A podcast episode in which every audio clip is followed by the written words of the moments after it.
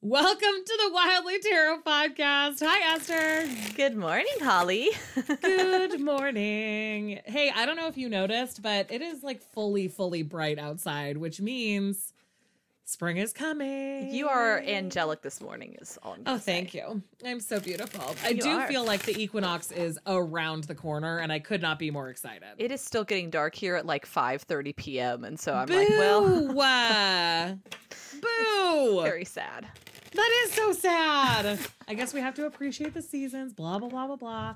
I was thinking about this year because, of course, I didn't get any like Yule cards out and never will. Oh, right, right, about right. sending people equinox cards. Oh, It would be like only to 20 people because we didn't get that many like Christmas cards or holiday Right. cards this year. And I'm not going to search out addresses. I'll just send them to the people whose envelopes. Get. exactly, exactly, right. Yeah. But don't you think that's kind of a fun idea? Like a Yeah. happy equinox. Happy equinox, Here yeah. comes like spring, sort yeah. of thing. Yeah, I like that.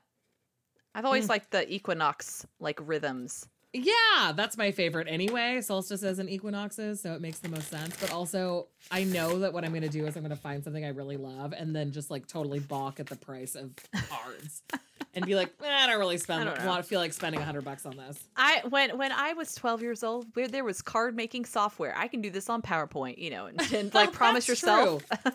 I probably could make it. That'd Yeah. probably be pretty cute. We'll see. We'll see how uh, Get some card quickly stock I forget completely about and this some idea. stamps and just go ham. Yeah, might as well try. Um, I uh, well, so Esther knows, and we talked about Oh, this last week. I think Esther is not wearing, or we're not buying any clothes. Oh, we did not talk about this. Days. Yes. Oh, We didn't talk about this. well, so Esther is not wearing anything other than this one specific dress for the next 100 days as part of the of this really cool challenge, and we shouldn't give them free publicity, but it's this company where basically they give you this big discount coupon if you wear and style their dress for 100 straight days. So out of solidarity, I am also not buying any clothes for 100 days, which Uh-huh. I think I probably am being too specifically focused on only bu- not buying clothes and I think that probably Nathan would like it to be not buying anything. He's pretty excited about this challenge.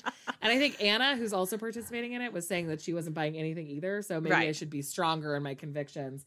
But my mom showed us this app, this sobriety app that she uses. Oh yes. And yes, yes. uh it's called Sober Time and it lets you put any kind of goals you want. And so Uh-huh. I just put no shopping for clothes. Yeah. And it tells you how much freaking money you've saved. Yeah. I think it's which so is cool. fun. Yeah. yeah. Yeah. So that's been nice. It definitely makes it easier. And the wild thing, so my mom stopped drinking seven years ago and seven months. Seven years and seven months ago, according to this app. We were looking at it this Mm-hmm. weekend. According to this app, it says that she has saved like over eight thousand dollars in the last seven years. That's a Which lot. a lot of money. That is. So, so cool. it's kind of a cool way to do it because, like, I mean, whatever you're trying to abstain from purchasing, it is true. Like, there is the financial component for it. Yeah. I love whether it. it's wine or shoes or whatever. She actually added another alarm on hers for not buying shoes. I have saved zero dollars so far for my three days. Did you of- not put? Did you not put an amount that you're spending? No, I have no idea what I spend on mm. clothes. I just buy them at whim. So So I guessed. I just totally made it up because I Okay. wanted to see that component of it too. I wanted to see. you see the validation of I'm like saving. Nathan, look how much I saved you. Right, exactly, exactly. I just went through my PayPal because that's Yeah. the problem. It's so Oh, easy, that's true. especially when you're like mostly trying to buy from like small sustainable clothing companies. Everything goes through PayPal, so it takes like 30 Mm-hmm. Yeah. seconds to buy something. Exactly. Right. Right. Right. And Well- then you're like, oh shit. Now again. I wore those uh, linen overalls I got the other day. Today they were so Yay! comfy. And I yeah, I today. saw you in your Instagram stories. You put it over the dress. Yes, I put Like, it. Yeah, because the I, dress as a top. I could tie the pockets. Well, tie the pockets is like a a big word. I could clasp the pockets behind, and it kind of like shimmies the dress up to a little bit to make it like a like a longer tunic, sort of like. oh, length. smart. Yeah. And so I was like, okay, well, let me just wear the overalls over it. The only problem I have with overalls is having to go to the bathroom because the Yeah. strategy to go to the bathroom with straps and you know making sure things do not fall in certain places is the worst. Yeah, Otherwise, yeah. they're amazing. I love them. I was realizing that when I was wearing my cute overalls that I really like when I was at work and it has like tie, tie Oh, yes. tie shoulder straps. And I was like, this is something that works super well if you're using a private bathroom, but if you're using a shared bathroom like Uh-huh. at school or whatever Right. on campus, it's like this is Yeah. pretty disgusting. Yeah, yeah. And but I try I, not to think about it. But I think it's the first time that my husband has seen some wear overalls that's above the age of Oh. like two because he just was like giggling at me today because I was like, You're like, "Ah, these look are at me. stylish. They're cute, and he was like, "You're so cute." I was like, "Thank you, I know." I am so cute. Am you so are cute. right about that. yes, yes, exactly. So yes, Anyway, wish us luck. 100 days is a lot of days. Our last day of this abstaining is my birthday. it is your Yeah. birthday. Yeah. The day I turned 35, which my mom and grandma refused to accept this weekend. They were like, there's no way. Sorry. I love how your mom and grandma are the ones that refuse to accept it, and like, not that you're they were both there. yeah. They were both there. She's 29 forever. Our yeah, exactly. My sister, my younger sister isn't even 29 anymore. but she gets a pass because I mean not that I mean aging is a blessing, so we Yeah. shouldn't be upset about it anyway, but she did turn 30 during the pandemic, and so I Oh. do feel a little bit like she still in some ways is 29. Yeah, yeah. Because she missed a, some major transition years. Like she Yeah. went through her Saturn return and then was plunged into a pandemic. Jeez. Like there's not that much room for life changes the Yeah. way that you want to when you're going through that. seriously, seriously.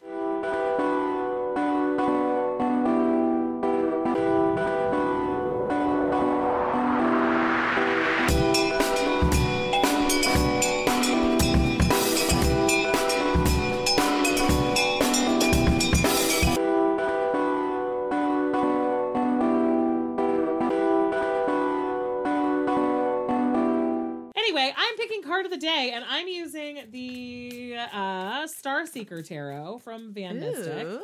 She I saw on her Instagram just got a big haircut, like a big chop. Oh, which I love it when people do big chops. If Yeah. you ever cut off all of your hair, some dramatic haircut, send me a picture. Well, I did like, shave the sides. oh my this- god, They, they're when just. did you do that? I've I've had it done for a couple months now, like since the the, fall. They got it undercut, like basically. I didn't even notice because you always have your hair back when we record and headphones. That's true headphones. too. Headphones are perfect, like Yeah, for cover hiding it. exactly. That looks so cute. How long did you keep the top? The the top is just kind of like it's kind of like a like Sorry. a shoulder length. Yeah, this is hello audio media Visual me, yeah, seriously. Yeah, it's it's still like a little bit like collarbone length. ah, I love the undercut on you, Esther. It looks But adorable. It's it's also like because my head gets just so fucking hot. Yeah, Like even in the wintertime. my undercut only lasted for a couple of months because or a couple yeah probably like a month and a half or two months because it made me just want to cut all of my hair Oh, short. that's yeah, when I did like the full blown I love a dramatic haircut Yeah. anyway send me your dramatic haircuts and thank you to Nikki from the Van Mystic for posting that on your stories because it was quite delightful yes, we, we're always here for a, a, a nice drama. I love a dramatic haircut all right but our card for today's episode is the chariot. Oh, that's kind of ironic because we're we have a question about chariot Okay, today. okay. Well, let me get to my non iPad version of our notes and make them Esther's imbi- been robbed, if you can be robbed by your own spouse. by your own husband, who's technologically not as advanced as she is. You are particularly advanced. This though, is true. This is say. true. It's not. It's not his fault in particular. Okay. Um. This our first question episode is from Vicky, and she says, "I've been pondering a lot about when would be the proper time to start looking for a dog." Oh, Aw. look at already. Dogs are extremely important to me, and I recently had a dog nephew enter into my life, which has intensified that need for a dog even more. However, I want to make sure I bring a pup home during the time when I can dedicate enough time to it. So, my question for the cards is Is now a good time to start looking? Or should I focus on researching and preparing dog care for the future instead? This is so cute. I love it. I know, so sweet. I feel like I under researched before getting my dog.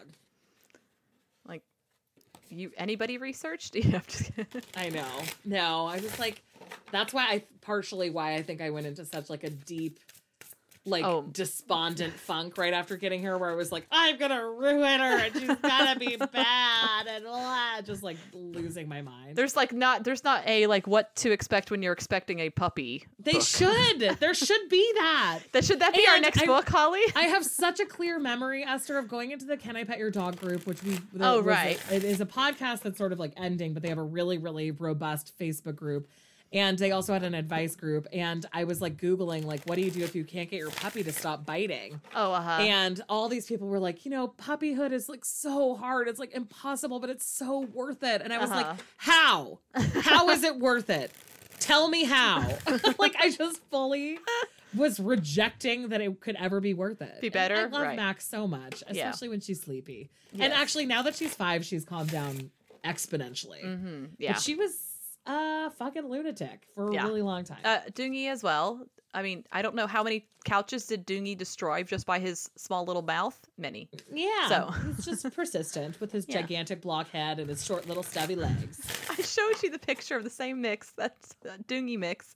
That's so small. Did you see that? Was like, Yeah. how did our Doongie get so big? So big. Well, he's not big for dogs everywhere. He's just big for Big dogs for- in Korea. yeah, and kind of big for those specific two breeds too. Like yeah, you- that's true. He got he's the half two bigger and half French Boston- bulldog. French bulldog. Yeah. and he's like 35 pounds of He's- muscle and he looks like a head. miniature. I keep just saying he just looks like a miniature pit bull, like He a mini really pit does. bull.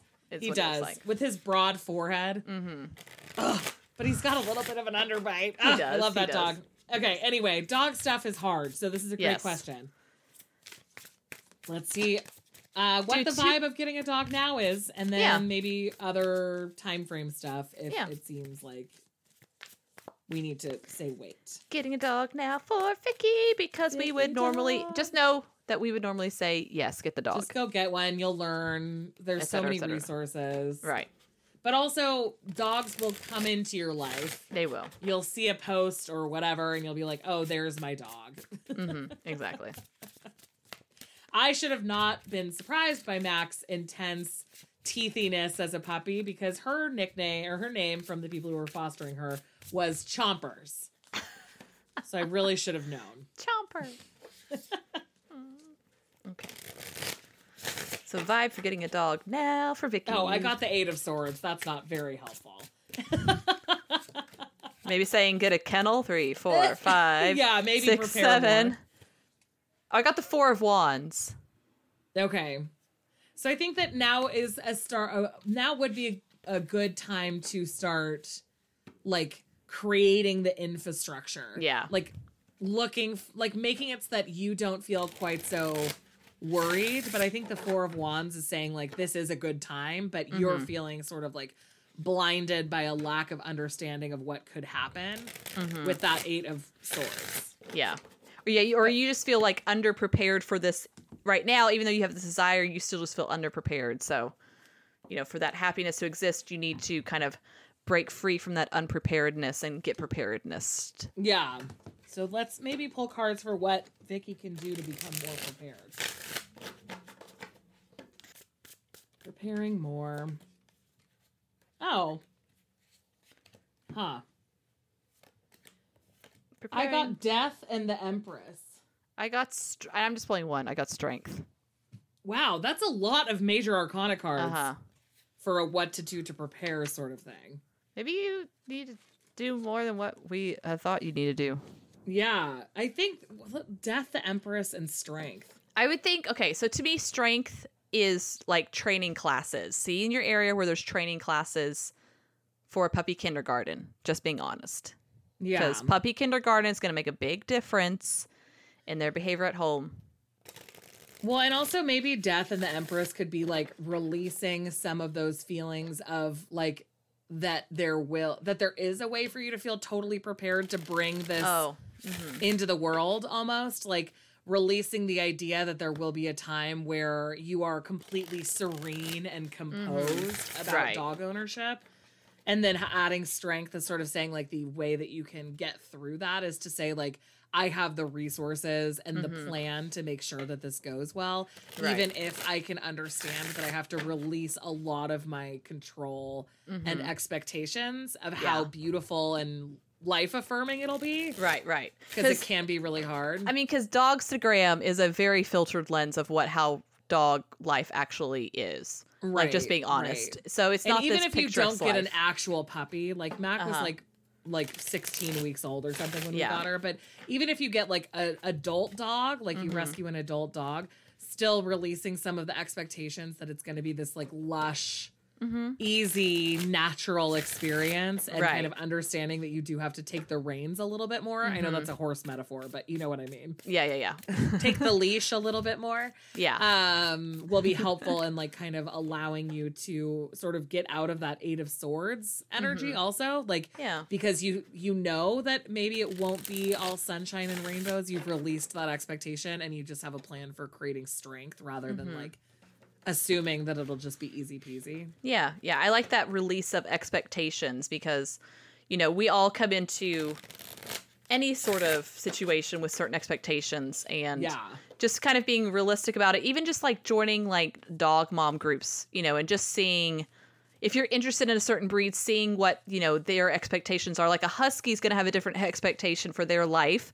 Like Yeah. running 4 miles a day twice a day is their literal like how you have to exist versus a, you know, shih tzu who doesn't need that, you know. no So yeah totally totally totally totally expectations are so key and i think yeah i think that a lot of it is like releasing the control because it Yeah. feels like the timing thing is, or the dedicated time like get waiting to get a dog till you have dedicated time for it is fine in theory but Yeah. also even if you do have time to dedicate to it there's still a lot that could be beyond your control so Mhm. creating a time to sort of be like this is not going to be like you know just walks in the park and Right. instant love or whatever and saying like here's what we can start putting in place to make this easier that's more important than feeling like you have devoted time to it. Understanding sort of a strategy and playing at the strengths of preparedness rather than just only time yes, yeah. because. I think that that's one of the reasons why so many pandemic puppies have been like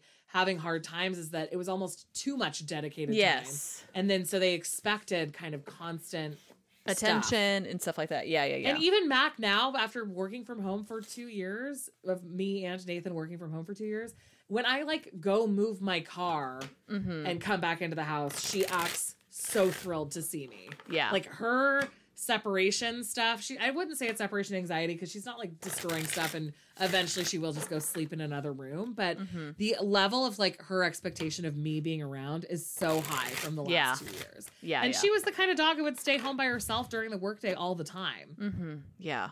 But it's just like sometimes having too much devoted time can also set bad boundaries. So exactly. like sort of releasing expectations and allowing yourself to kind of like strengthen the foundation that you have mm-hmm. and go into it thinking I already have the foundation so I don't need it to be easy peasy lemon squeezy it'll be Right. good. Right. Right. Right. Exactly.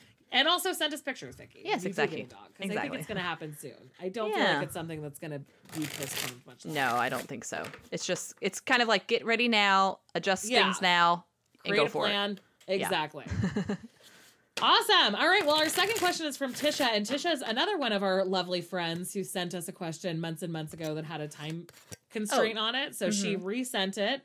There's a lot, a lot of information here, but basically the gist of it is that uh, it is a chariot year for Tisha.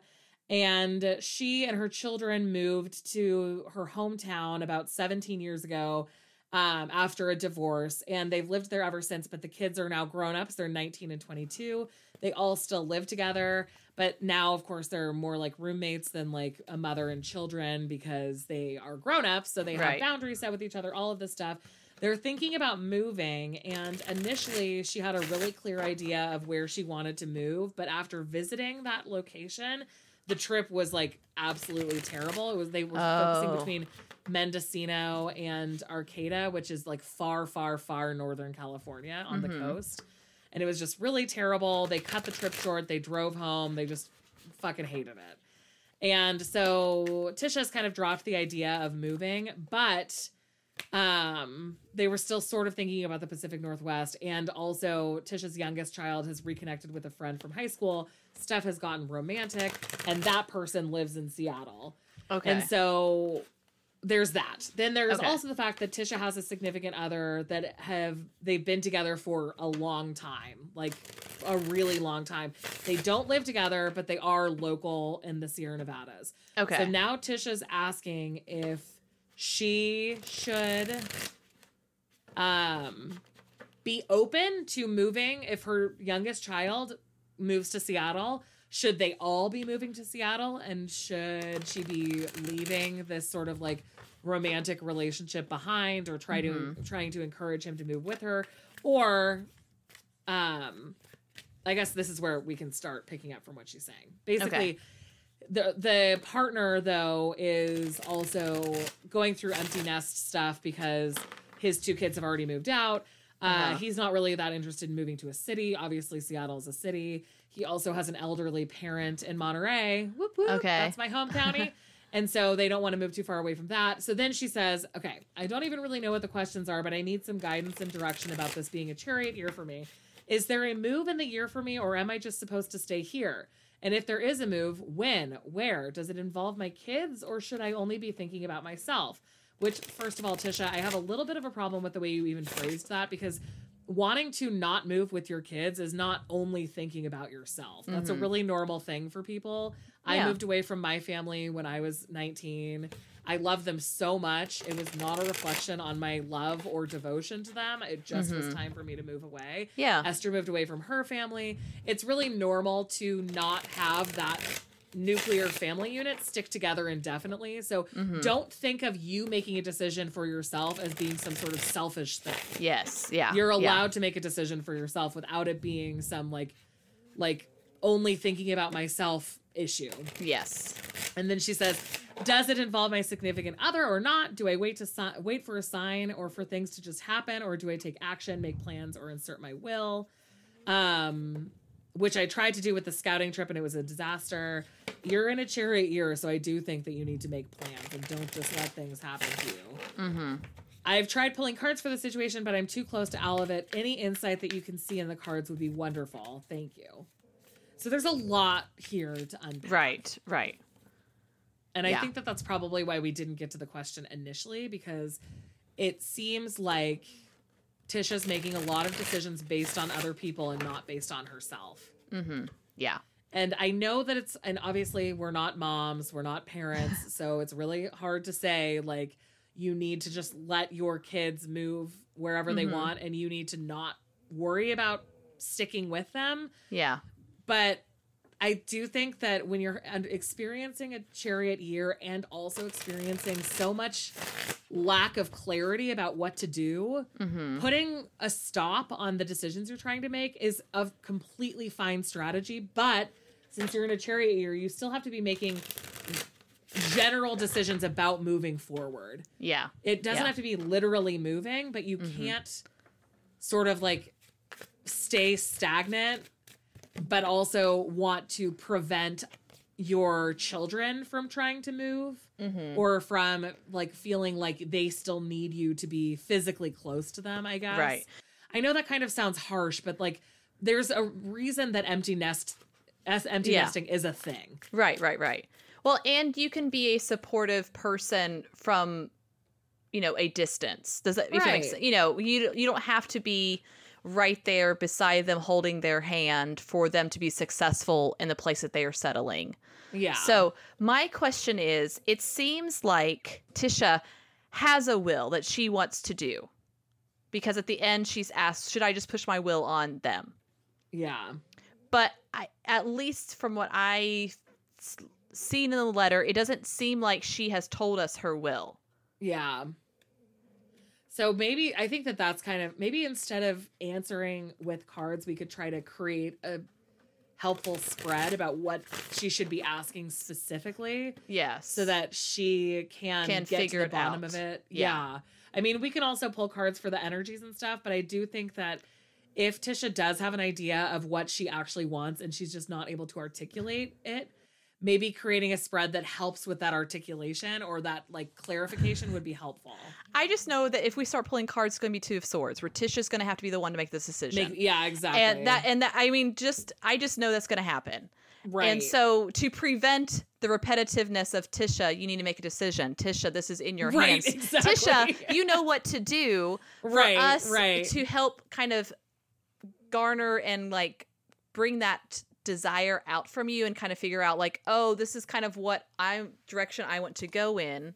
yeah. And to be confident in that. Because Right. for us, you know, I mean, it does it? I don't want to say it doesn't matter to us if you go with your kids or stay, you know, with your significant other or do something else. Like, it's it's we don't have anything to do with that. So at the end of the day, it's you making that decision because we can't make that decision for you.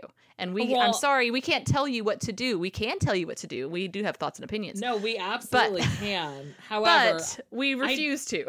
well, no, it's not even that we refuse to. It's that it, I think that when there's so many little pieces and Uh-huh. it's a chariot ear, right. that's the point of the chariot year. Like, there's no easy answer for it because the chariot year is about making decisions Mm-hmm. and moving forward and taking action.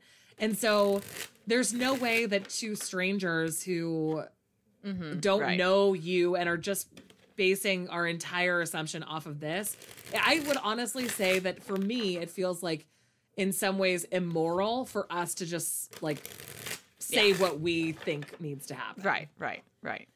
But I was thinking, okay, actually, we should figure out how to amend my anxiety ridden spread for preparing from the absolute worst that I wrote in Okay, a couple years a years million years ago. like I wrote in 2018. 2018. Yeah, I guessed it. Yes. Good call. So the gist of it is, and I think that we can, we should definitely change a lot about Yeah. it. But the gist of it is basically like, what am I doing or thinking? What's actually scaring me? What's the worst that can happen? And how can I avoid that worst thing? mm-hmm. And maybe shifting that to be a two pronged approach, the way we do when we're like talking about the energies for different options, Mm-hmm. would be helpful. Or just like a multi pronged approach, like in this situation, it seems like there are, for the most part, two prongs, which are going or staying. Mm-hmm. And then you can break those into additional prongs of going with my children or going alone versus going with my children and going with my partner Mm-hmm. or some variation of those. But you have to really narrow down what the decisions are. And Right. then a spread like this can kind of like be more specific. But when you're doing just the energy spreads, of course, you're getting what Esther was just saying, like all twos of swords and like just make a decision. Four of cups. Cards. Yeah, exactly. Where that sort of thing happens, where it's like, oh, you're clinging to your ideas and you're not making a decision. Like that's why I got the two of swords for so many years in Yeah. 2016 or so many months in 2016. So I do think that maybe the way to do it would be to like write down on a slip of paper what aspect you're asking about to sort of focus the energy. Mm-hmm. So the aspect you're asking about, and then pull a card for what's scaring me. Okay, I'm gonna I'm writing this down so we can do this later. So go to the Yeah. what's scaring me. What's the worst that can happen?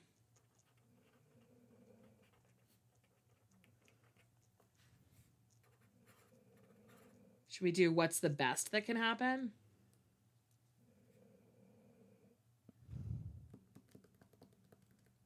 Yeah, I, for, for me, I'm I'm trying not to like get too many cards too that could be conflicting or confusing. Well, maybe how can I av- how can I avoid that worst thing? Yeah.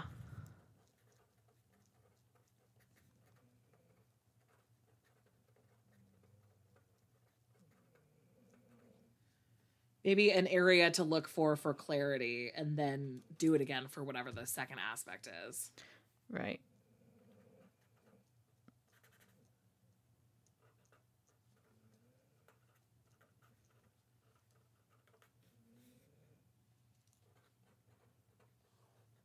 So it'd be like the the aspect, the overall umbrella, just for instance, would be moving with family.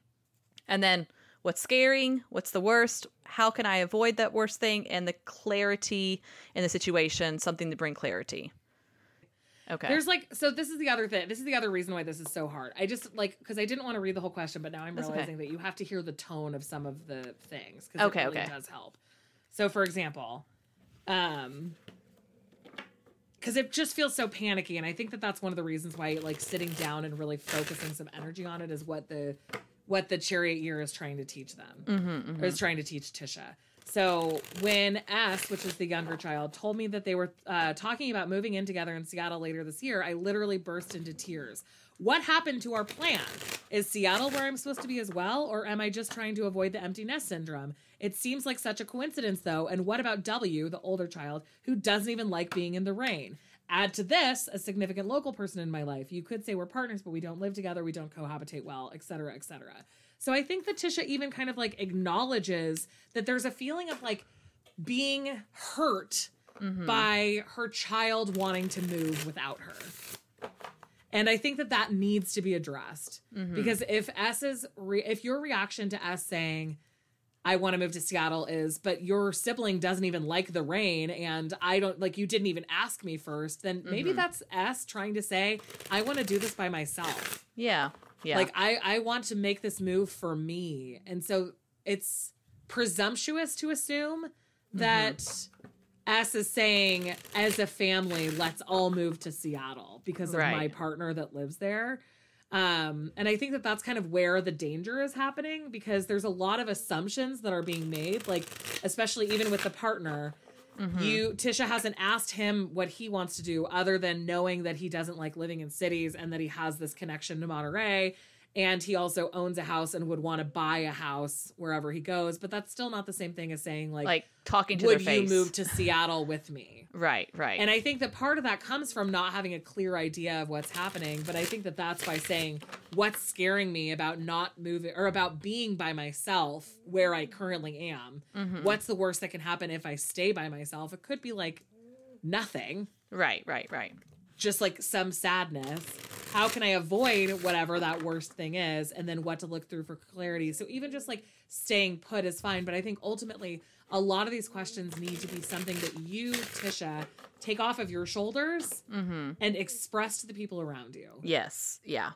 Yeah. Like if moving is important, does S want you to be in Seattle? Does is S cool with you being other places? I mean, Washington and Oregon are big states. You can Mhm. find places where there's land. You can find places where your partner could build. It's just it's a lot, and so I think that it, rather than making assumptions that the plan should move forward, it's hard because there's not a good way as a parent, I think, to express these things without sounding a little bit passive aggressive Right. but I think that there's a lot of things that are not being discussed overtly that Mhm. need to be. Right. And it's it's kind of like plans have changed and adjusted, but no one's expectations have adjusted with that. There's not been a, a follow up conversation to that. Right. And also, so she thinks that the coincidence of S wanting to move to Seattle is a coincidence because they were thinking about looking in Northern California and then in Portland and Seattle. But as somebody who lives in California, Portland and Seattle are like places where a lot of Californians consider moving. Yeah. So just the fact that S is going to move to Seattle doesn't really, to me, make it that big of a coincidence. It's a huge West Coast city that is a smidge more affordable than California. yeah. it's not even that much more affordable than California at this point. Um, but And, it- and it's, a pretty hip, fun city from what and I've it's a fun city. Yeah, people love Seattle, so I don't Yeah. think it's that much of a coincidence. Not enough for it to be a sign that you should be moving there. Right, right, right. Maybe it's a sign that you should be staying on the West Coast, but it's I don't think that you having thought about Seattle and then your child also thinking about Seattle because they fell in love with somebody who lives there is necessarily that strong of a sign. Mm-hmm. Yeah. But let's maybe we can do an example for the how to use this spread just for choosing two aspects of this question. Mhm. And then we'll create some sort of graphic and we'll post it on Instagram. And Tisha, you should be doing this. You should be creating almost like a web chart, like a spider web chart of all of the decisions you're making. So the ultimate circle, and I'm going to write this down and show it to Esther. Maybe we'll post a picture of this too, even though it'll be so sloppy. But the central issue is moving. And then the branches off of that are with child or children, not with children. Because then the other question is if you are going to ask your partner to move with you, is that man going to rip up his entire life because your child fell in love with somebody in Seattle and moved to Seattle for that reason? Like, there's so many other places to live. It just seems without asking these people, it seems hard to make that assumption that this person would even want to do that. Okay, so not with children, then additional with partner, not with partner.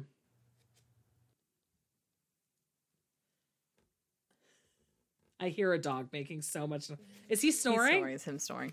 He's been doing it for like 20 minutes now. So anybody who hears that. It sounds that. like a small child making noises. So okay. So moving, Moving. uh-huh, with children, not with children, partner, not with partner. Okay. yeah. And then with children, the subsection is location because I think ultimately that's also a question. Mm-hmm. But I think starting off with just is moving the answer, and I get why you'd think that in a in a uh, chariot year, but chariots don't have to necessarily mean moving. They just have to be, be Progress. about forward momentum Yeah. and progress and victory. Yeah. And that's much more broad than just like getting out of town. Exactly. Exactly. All right, so let's just do with moving, Mm-hmm. with the aspects being with children or not with children. And then, like I said, we'll post a graphic of the spread. And Tisha, you're welcome to go through this with getting more and more specific with your questions. And hopefully that will shed some clarity. But I do think that the goal of a chariot year is to go through this. And so it's really important that you do it Right. on your own. Right. Right. Right. That you spend time trying to achieve that chariot. right. Okay, so let's do with Children. moving Tisha with, children, Okay. first. Yeah. So what's scaring Tisha about moving with her children?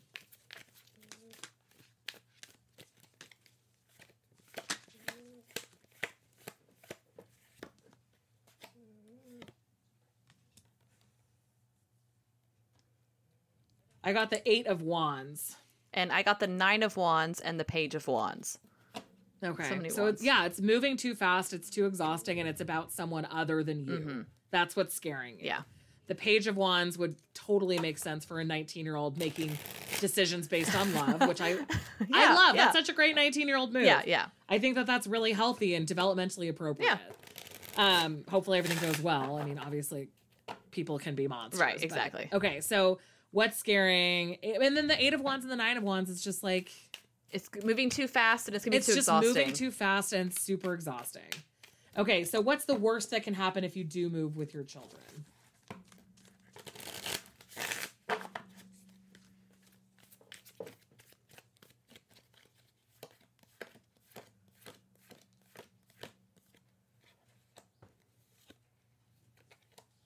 What did you get? I got the King of Cups and- and the Seven of Pentacles. I got the King of Wands and the Two of Cups. That's some big dick energy. Yeah. Sorry. yeah, there's like some leadership conflict. The worst thing that could happen being sort of like feeling like maybe you didn't choose love, especially with the 7 of cups and the 2 of cups. Yeah. Like there's a lot of sort of like like did I make the right decision or not? There'd be a lot of second guessing, Mm-hmm. obviously. That's not a surprise. That's the entire point of this entire question. right, right, right. Yeah. But the second guessing thing would definitely be terrible in the context of like uprooting your whole life and moving to Seattle. Yeah. So how can you avoid that worst thing?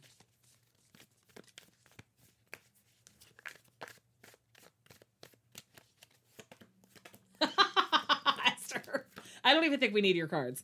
I got the moon and the two of swords. Oh, okay. So the way you can avoid that is by turning inwards Uh-huh. and making the decision that you know you want Right. to make. Well, and I got the Ace of Swords, which is just cutting through the bullshit of this whole thing. Like yeah. that's that's exactly what you need to do.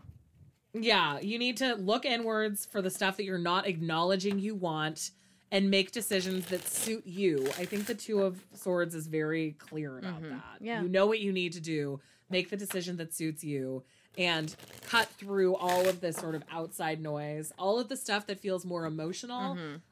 Remove it. Mm-hmm. Yeah.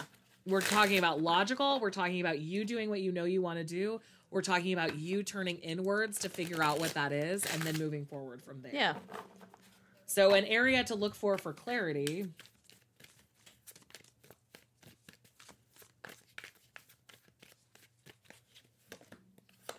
I knew the Two of Swords would show up at some point. I thought it was you did the Hanged Man, so I was like, so. but Two of Swords works well too. I got the two of pentacles for an area to look for clarity. And I got the Ten of Swords. Yeah. I That's interesting. I feel like it's just saying like the area you need to look for is like why you're letting this be so exhausting, Mhm. why you're letting this be so painful, right. and what you're trying to balance that's creating the Mhm. pain. Right. And I think in this context, the balance that you're trying to strike to that's creating all this pain is the role of what being a parent looks like Mhm. when your kids are no longer children. Yeah. Yeah. And you're trying to create this balance of being like roommates, as Tisha says in her email, but also still feeling like you need to be right up with them. right. the. Right. Exactly. Which you also express by this like kind of feeling of a little bit of despair about your child making a decision to possibly move without consulting with you. yeah. Yeah. So what are you trying to balance? What are you trying to keep up in the air? And then how that is creating pain is the area you should be looking into for even more clarity about the first aspect, which was moving with your child. Yes. Yeah. Okay. But then the second aspect is still moving, Mm-hmm. but just without your child. And we'll try to do this fast because um this question's been a long one, and we want to make sure that we get to our review of Mother Peace Tarot. Um, and since there's so much work that Tish is going to have to do on her own for this, but I still think that we can talk Oh, about yeah. moving on your own without your child. What's scaring you about that move?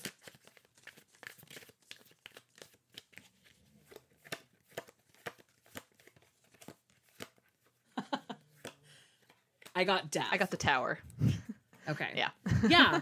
So moving without your children makes you feel like everything is ending. Everything you've known Mhm. is ending. Yeah. And I think that makes sense because you made a decision to move to this hometown when your children were little and you were going through a divorce and you've probably had a lot of time devoting yourself to your perception of what it means to be a mother Mhm. or a parent. And now that that is sort of something you're considering doing on your own, your worst fear about moving by yourself is that everything is going to be a disaster Yeah. Yeah. even though there's not really that much of an indication that it necessarily would be Mhm. your fear what's scaring you is death in the tower like you really can't get much more clear than Yeah, that as a fear Yeah, you can't like that's like the feariest fear yeah. I mean, you can't. It's kind of like catastrophizing things. You know what I mean? Like Yeah, before you even get to that moment, you're already expecting death in the tower. Okay, so be it. You're there. You've already expecting it. So what? You know, yeah kind of- so let's do what's the worst that can happen i'm kind of curious about where that'll Okay. now that we've already gotten The death in the exactly. exactly. tower Well, we Yeah, both like have two decks. possibly be So we'll see Yeah, if Death in the Tower true. happen again. so the worst that could happen. Let's let's see the actual worst that could happen.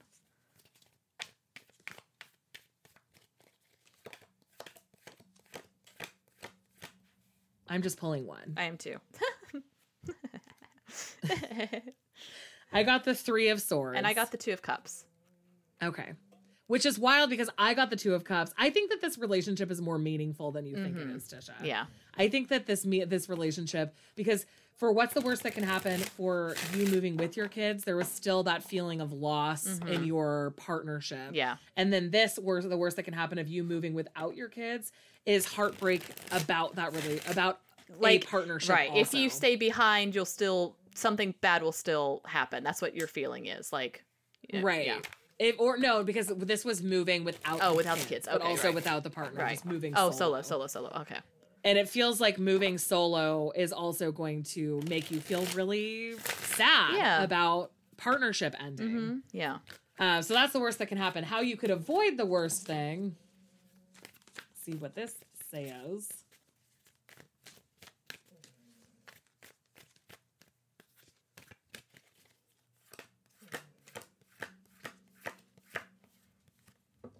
Huh. I got the five of pentacles. And I got the Seven of Cups. Okay, and we got the seven of cups last time too. Yeah. I went and the five of pentacles and the seven of cups as being how you could avoid heartbreak. It's kind of like think- asking for help and making a decision. Yeah. Like Or like choosing something that might not be financially like the easiest or the Mhm. most lucrative Yeah. choice. Like maybe take some moments of un- like physical uncertainty, not even necessarily financial uncertainty, I guess, because pentacles don't have to be that. Right. But like like maybe physical uncertainty making opting for that could allow you because it's like a vulnerability Yeah. thing Yeah. i think that talking to your partner is really going to be important Mhm. this Mm-hmm. Yeah. because if the worst that can happen of you moving without your children is that you're heartbroken and the way to avoid it is to choose something that makes you a little bit vulnerable then maybe that vulnerable thing is being more upfront with your partner about Mm-hmm. what's going on Right. All of your feelings Like just getting on the same page with them because your expectation may be like, oh, I don't think he'll want to move because his parents or blah blah blah and he Yeah, may want to move. and- You know, you don't, you can't determine like their decision for them be- before you ask them. Or he may be like, you know, the circumstances of us not cohabitating well have changed so much. Like they lived together for two and a half years when their when her kids were little. Mm-hmm. And she says she says we've tried it for two and a half years when my kids were little, and it was a disaster. Mm-hmm. We've been in and out of each other's lives for the past 12 years, and he feels like someone who's part of my future. So I feel like maybe the things that made cohabitating so difficult at the beginning Mhm. are alleviated. You're not a mother to small children Right. anymore. Right. So maybe putting yourself in a little bit more of like a vulnerable position to say, here are the options I'm looking at, and I'm scared and uncertain. That Mhm. Five of Pentacles could absolutely play into that. Yeah. And being vulnerable and allowing other people to s- help you with those decisions who know all of the context Mhm. would probably be a really good idea. But it also is saying that you would need to be really open to that. You're not fighting the Five of Pentacles. Right. You're opting for the Five of Pentacles. Mhm. So showing that vulnerability could lead to some really great conversations and maybe there's some helpful ideas that he can come up with and help you with, but you have to go into it saying I'm open to this. Mhm. I'm open to this vulnerability. I'm open to allowing like people to help me with decisions. Right. Right. Yeah. All right, so an area to look for for some clarity about that aspect, moving away without like participating with your kids or your partner. I don't think that that's an option. I think that Mm-hmm. That's clearly not what you want to do. You don't want to be moving away alone. oh, the Two of Cups kind of just broke out Oh. of the deck. I'm gonna.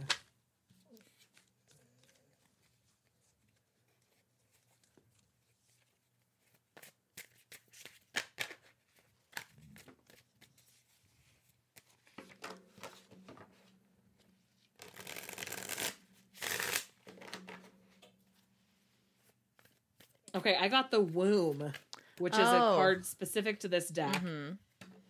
And its keywords are receive, nourish, surrender, and patience. And what Nikki says about it is I am here waiting and receiving in passive hibernation.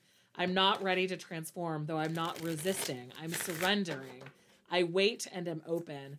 I embrace and I allow myself to grow, to ebb, and to flow with the natural rhythm and progression of life. I wait. I watch as my environment feeds me and I expand in response.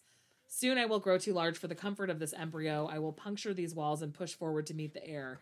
I will take the gifts that sustained me in suspension and meet them on my own. Things are moving, even if you're not aware of it yet. For now, observe, absorb, and flow. You will know when it's time to take action. Mm-hmm. That really, really, to me, aligns with the idea of being vulnerable Yeah. with these people and saying, here's where my fear is, here's what I'm thinking, help me. Right. Yeah. Yeah. Agreed. And I pulled the Queen of Wands, so that energy is there, but Yeah. you just need to be more confident in where your decision is because the queens Right. are intuitively knowing about what they need, what they want, and they know how to communicate that as well to their partners in life. Right. So to me, that is important to you know carry on into this. This is the energy to kind of encompass this womb, this Queen of Wands energy. Yeah.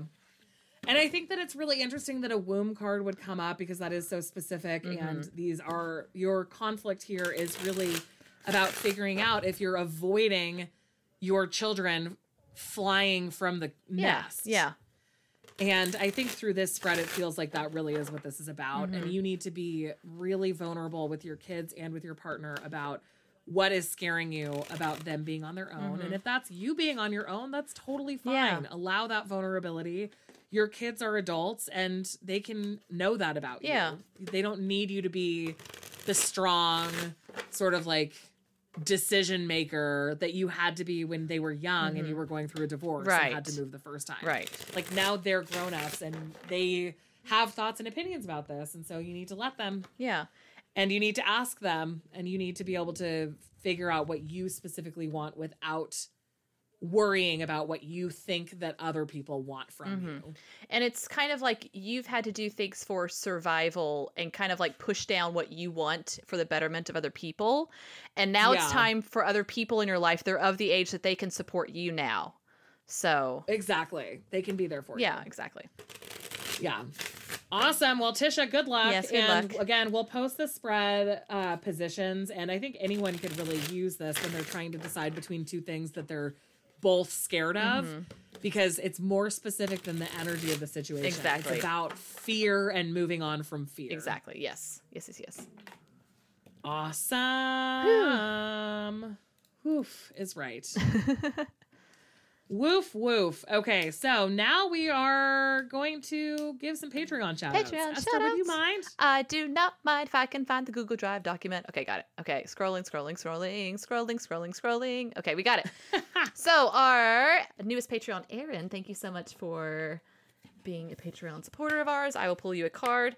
Our website bill is due at the end of the month, so your contributions help pay for a whole entire year of website domain stuff. It is So- so true. So thank you for that. So Aaron, one, two, three, four, five, six, seven. Your card is and a one, and a two, and a three, and a four, and a five, and a six, and a seven. Is oh the three of pentacles. Oh, this is so Oh, I lovely. love it. Oh, Some yes, yes, yes. yes. Esther, Esther, Esther. Yes. All right. We have put this off long enough. it has not been intentional. I gotta say, it's just It has. It's been fully accidental every single time. it's been a. It's it's like this deck is a block in our mind. It's like there's a block, right. Like a spiritual Even though block. I remember writing the chapter about it in our book rem- very, very clearly. yeah, yeah. But every, ev when we were doing the summer school and we did all of the deck, we reviewed all the decks that we hadn't yet reviewed. Mhm. We completely forgot about Mother Peace. Completely whiffed it. And then last week we went on a little bit of a rant about it. And yesterday I was like, Esther, I think that it's time. It's time. so this, everyone, is Mother Peace. Mother Peace it is. So Mother Peace was created in 1981 in the Bay Area of California by Karen Vogel and Vicki Noble. I'm going to just read the introduction part of this chapter from our book so we can go from there. Um, and also it sums it up really well. So we have more research about this than we normally do for like a background on the artist because we wrote an entire chapter, Chapter about it. them Yep. okay, so uh, the Mother Peace chapter starts with after a self described life changing vision, independent feminist researchers and spiritual seekers Karen Vogel and Vicki Noble set out in 1978 to create what they called the first feminist tarot deck, which is why we included it in this book. It came out a couple of months before the second feminist Yes. tarot, tarot. The two women had lived together in Colorado, and eventually their travels led them to Berkeley, California, where they researched goddess religions and oracular activities in prehistoric and early world history. After Noble reported that Vogel received a transmission of ancient wisdom, the two started drawing new interpretations of the 78 cards. They wanted to create a deck that broke through the masculine traditional tarot deck archety- archetypes of emperors, kings, popes, and popes and focus instead on the times when women were in charge of community, spiritual healing, and ritual outside of their immediate family. To that end, they drew oracles, sages, and wise women from all time periods and geographic areas. The court cards, which normally show king, queen, knight, and page, were renamed shaman, priestess, daughter, and son to emphasize the spiritual power of the head of the household. Um, I'm going to keep going. That's fine. I hope you don't. No, it's fine. Uh, I could, I could just, can we just read the chapter as our review? we probably could. I really, yeah, there's some good parts that we get to eventually. Yeah, yeah. Okay, so using their experience in social sciences and biology, their passion for life, and their deep spiritual curiosity, Vogel and Noble were able to synthesize a vast collection of historical information, psychic understandings, and occultist studies. Dividing the deck between them, they drew and finalized all 78 images within a year. Vogel then wrote a guidebook as she saw herself as the conduit for what the images wanted to say. They released Mother Peace Tarot in 1981.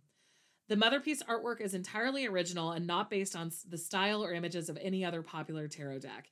Even the round shapes of the cards is a departure from the traditional physical structure we've come to associate with cards. It gives the deck and art a certain softness, especially unusual for that time, separating it from the sea of tarot decks with sharp edges of squares or rectangles.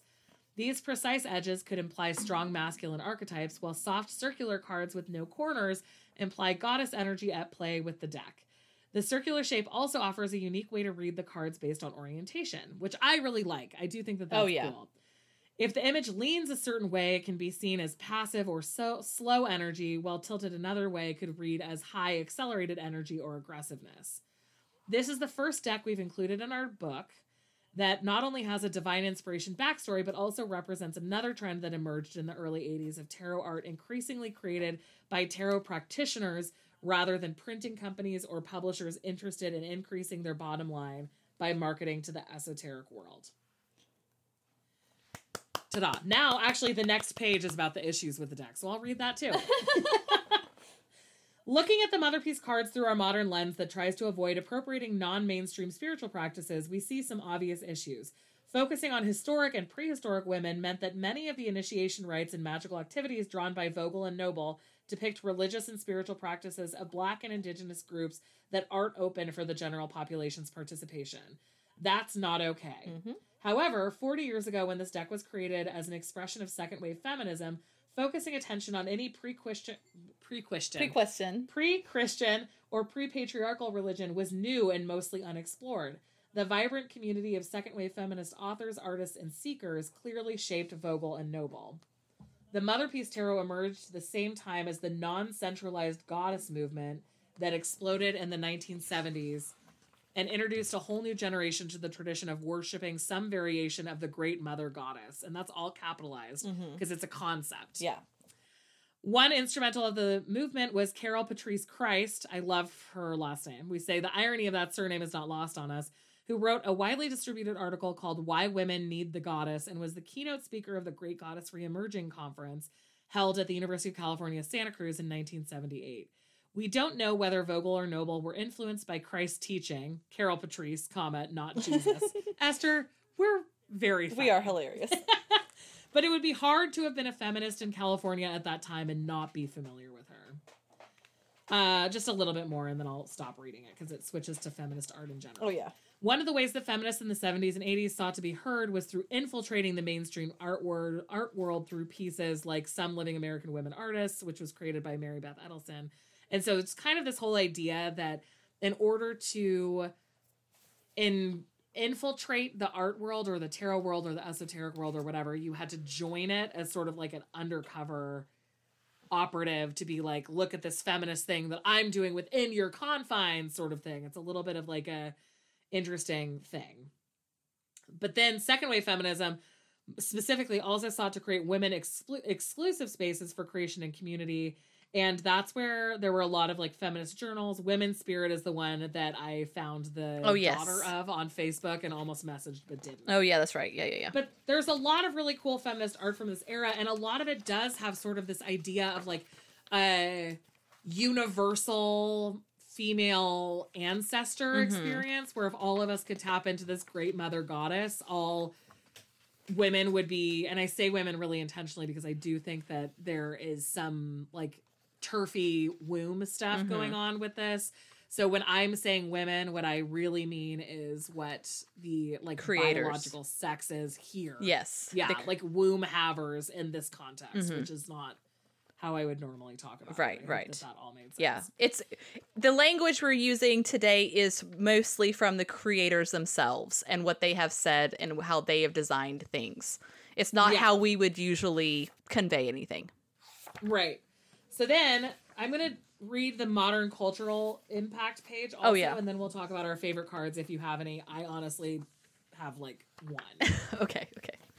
Okay, so the modern cultural impact. Many women in 1981 were excited about the publication of the self identified first feminist deck. It was an exciting change of pace from the still patriarchal world that seemed determined to force them into certain so- societal ideals.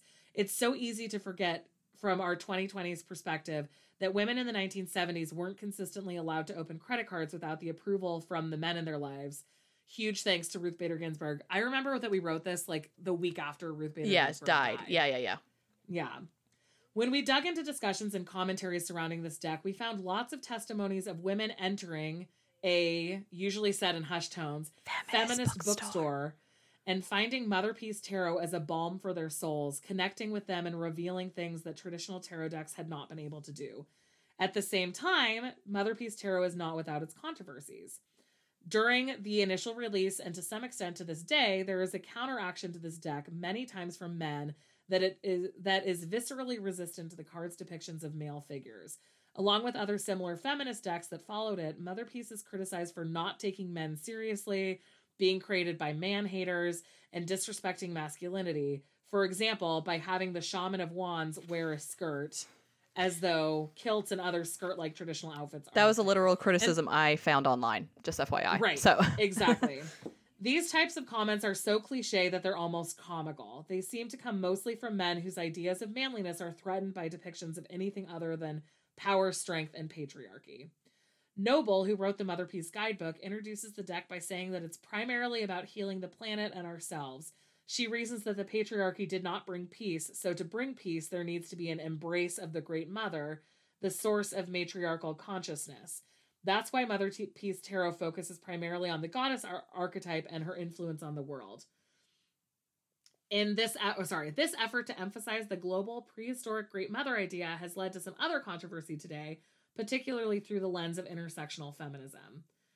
Intersectional feminism, if this is a new term for you, was uh, described by American legal scholar Kimberlé Crenshaw as a prism for seeing the way in which various forms of inequality often operate together and exacerbate each other. In other words, the concept that feminism does not exist in a bubble and has to include societal layers like race, gender, and sexual identity, age, socioeconomic status, religion, ethnicity, and a variety of other identifiers. Mother Peace was created by a very specific feminist point of view, and while the authors did include people of color in at least half of the cards, critics today will argue that two white feminist creators did not have the right to use depictions of cultural heritage they weren't invited into to further their point of the universal experience of goddess worship. The artwork and the creators' viewpoints crossed over into appropriation of this of these cultures without proper understanding and acknowledgement of what these things truly represent to those indigenous groups. This modern day accountability shows that sometimes what we intend as healing is not necessarily the impact for all viewers of our artwork and can be hurtful to others. Uh yeah, I'm super proud of that chapter. Yeah. actually, now rereading it, it was difficult to write because we don't love I th- the art. That I much. think the art parts were difficult for me to write because I mean I can't say like it's beautiful because but um that was sort of a self read there. But I think in general that was uh, the area that you felt the most tight about yes, for every section. every section. Describing, describing the cards. art always you always were like I that's as many words as Yeah, I this have. is I have two sentences for you. Thank you very much and, we're done. I am done. yeah, exactly. Um so do you have any favorite cards? I think I really enjoyed the Wheel of Fortune when we were looking at it and writing about it because of the planetary stuff in it. Um, Yeah. And other, the the Wheel of Fortune card depicts the solar system surrounded by twelve images of various iterations of Mother Goddess, and so I really like liked too. that kind of the intention behind that various depictions. To me, that doesn't cross over into the cultural appropriation because it's depicting many different cultures. If that makes sense, it's not like you know people of color. You know, I'm interpreting them. It's kind of just depicting many cultures. Yeah. Here? It's more like historical Exactly. Right. Exactly. Which is Do there. you want to read that whole page? Yeah, I think can. the whole thing is kind of cool. Yeah. Um, in Mother Peace Tarot, the Wheel of Fortune card depicts the solar system surrounded by 12 images of various iterations of the Mother Goddess. This is an interesting depiction that caught our attention because in earlier tarot decks, we see a physical wheel turned by or near either fates or actual people. Mother Peace, on the other hand, shifts the cards t- to focus on the impact of the whole universe and therefore the influence of the goddesses. The 12 images on this card align with the 12 zodiac signs, starting at the 11 o'clock position with Aries, represented by a copper figure that was an archaeological discovery in India and was dated from 2000, uh, 24,000 to 2000 BCE. Each subsequent house is represented by pre Columbian figures, Stone Age Syrian figures, and figures from all over the ancient world Egypt, Mesopotamia, Greece, before getting to Pisces, represented by the fish goddess. And I think Yeah. that's their strong suit. Their strong suit is historical documentation. Right, which makes sense because they were researchers about that. topic. Exactly, exactly. So that's why I think to me this card is so kind of the most powerful one in the deck that I enjoy and appreciate Yeah. um, because it it it means historical things and Right, it's totally. historically kind of more accurate than anything else that right. I feel like it's in this deck. So And I think for me, my favorite card is the star. Oh, because It shows. I first of all, I think that the art itself is more beautiful than Mm-hmm. some of the other cards, but also the themes of renewal feel really good. And I think Yes. Es- that Esther and I both agree in the idea of submerging ourselves in water is like ultimately always what we want. exactly, yes, yes, yes. So it's this beautiful woman is sort of sitting in a pond. There's a lot of greenery and like peacefulness surrounding her, and it's also raining yes, and it's just very like it just feels very renewal Mhm. and i love it Yes. for that reason Eh, yes, yes, yes, exactly. That was the other card that had jumped out to me. That oh, that one's yeah, that one's good. yeah i also kind of like i mean ankh is like such a Oh, was yeah. such a wearing an ankh was such like a feminist symbol when we were teens Mhm. like people who were like really really radical would wear the ankh around their neck Uh huh. But the judgment card is an Ankh sort of like spreading a rainbow over the planet. And I like that it has weeded out the biblical references. Mm-hmm.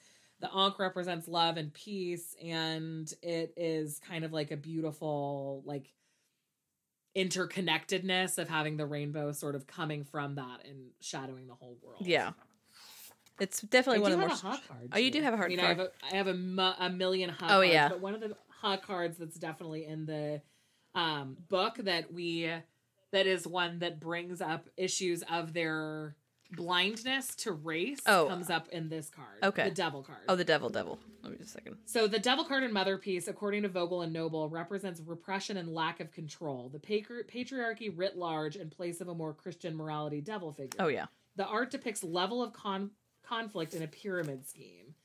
No, not a pyramid scheme, just a pyramid shape. Oh. At the top is the big man, and this is where it gets problematic because the big man, this like patriarchal figure, is depicted as white, Mhm. but then everyone below him, or a lot of the people figures below him, are shown with brown skin and in chains. Mhm. So the point of the card is supposed to be this helpfulness, but I think the blindness comes from including this male patriarchal figure sort of like enslaving Mhm. non-white figures and I just think that that's incredibly like short-sighted and it shows a huge blind spot for these creators because even though the card's meaning is supposed to be about how that sucks and isn't fair, Mhm. it still is just like couldn't you have chosen another way to depict it? Right, right. So it says below the big man are changed people, chained people literally buying into or defending the structure. So some of them are paying the big man, some of them are fighting off people with weapons. Um, problematically for us, all of the figures paying into the structure seem to be people of color, including a mother giving her child to the chain of command, while a white woman is showing as having broken her chains to escape, though she is being attacked for it. The message about the subjugation of women and people of color continues up the tiers of the pyramid, with the second tier presenting war and the third representing peace. Peace is depicted as brown bodies serving white bodies, and it seems gross and inappropriate. So, yeah, the peace section is like Oh yeah. these white men sitting on chairs and having people bring them water. Mm-hmm. Yeah. Um, Vogel explains that her intention was to point out that these are the injustices, even during peaceful times, that women and people of color are subjected to. It kind of goes into what we sort of talked about with the with several decks where they put people of color on cards intended for suffering and there's always Right. it's com- it's completely like done like Well, that it constantly. shows this right, and it shows this like sort of prejudice or like I guess maybe unconscious bias, Mhm. And that is problematic. Yes, yeah. The other card that is problematic for more like gender and sex stuff is the Ten of Discs. Oh yeah. which is a community of women surrounding a woman giving birth.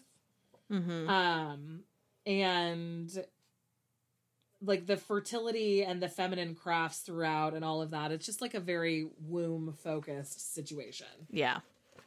But anyway, so like we talked about in last week's episode and also mentioned here, this was the start of a lot of like early feminist decks. Mhm. Again, I'll put it out into the universe. If anyone has a Thea's tarot that they would like to sell to me, please let me know. She will break her 100 day her 100 Yeah, I day will buying definitely, spree. Definitely break my buying ban for that because I love it so much. Um, but also the Daughters of the Moon Mhm. tarot and just like a lot of feminist decks that came out right after that. So Right. there it was important to include Mother Peace because it is like incredibly prolific. Right. You can get it literally anywhere. It's sold everywhere. Right, right. You can find it wherever you buy decks, like even in the smallest shops. Um, and like Dior was really into or Mhm. one of the designers for Dior was really into it and he used a lot of imagery from Mother Peace on actual garments. So it is an important deck, but if you're interested in a feminist deck with a unique shape, we suggested in our book Mhm. Dark Days Tarot, which we've also reviewed on the podcast.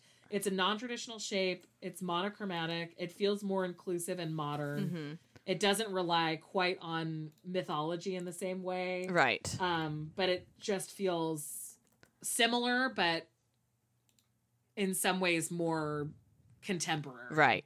And I believe they the creators also have a deck that's kind of new. I want to say it's maybe a year old called oh, Oh yeah. Mother Tarot, which is Yeah. technically like a more inclusive better version in my opinion. So, if you're interested in this sort of work and this sort of artness and connecting to the goddess, that may be a deck that you want to check out Totally. instead.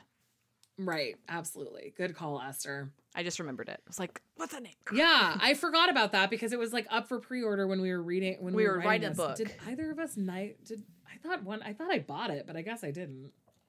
Well, who knows? But I'll have to go through. I, th- I, for us, I think this is a testament for us writing about decks that were iconic, but we do not like. Because I think people Right. think that these are our favorite decks, and they're not. These to us are like the iconic historical decks in the Right. in the you know yeah. scheme of things. Although rereading that did make me feel. I mean, we're pretty. we're fucking good. badass. I mean, We're really we were really good at writing. we are. We were. It's amazing. All right. Well, that's our show. I'm not going to pull a card from it because I don't even know where it is. Yeah, yeah. I don't. Sorry. It it loves. we're just gonna assume that it hates us. How about that? Yeah. We're just gonna assume that now. Oh my god. I yeah. If you I have just, Mother like, Peace, I- draw a card for us and put it in our Facebook comments or Discord. Yeah. Or tell us if you love it. I mean, I don't think that it's wrong to appreciate it. I would, I like I said in last week's episode, I know so many people Yeah. who are sort of of my mother's generation Mm-hmm. who really go- Like needed that Yeah. divine goddess sort of stuff. Mhm. And it's it's easy to retrospectively when women are in such a different position than we were in the late Mhm. 70s to you know, forget that it was harder to be pagan. It was harder to be a non-Christian Mm-hmm.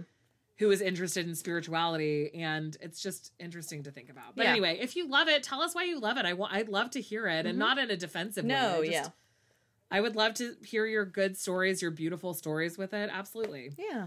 And that's our show. Don't forget to send us your questions. You can find all of our contact information at wildlytarot.com, including a handy form with which to submit questions. And also tell your friends about us and thank you for rating and review us with five stars. Your It time and your stars just mean the world to us and as and it's because of you that we're growing and so thank you so much for your contribution to Right. this. We majorly appreciate Yep. it. You can also follow us on Instagram at Wildly Tarot Podcast or join our Facebook community by searching for Wildly Tarot Podcast on Facebook. And also, as mentioned before, we have a Discord server and we have merch on Redbubble and everything that we've kind of talked about today with links or, you know, re- reference to are in the show notes. So go ahead and check those out too. Awesome. Um, and remember, how do we end this? Go, Go forth. forth. and tarot wildly this week. We love you so much. We do. We so do. Yes.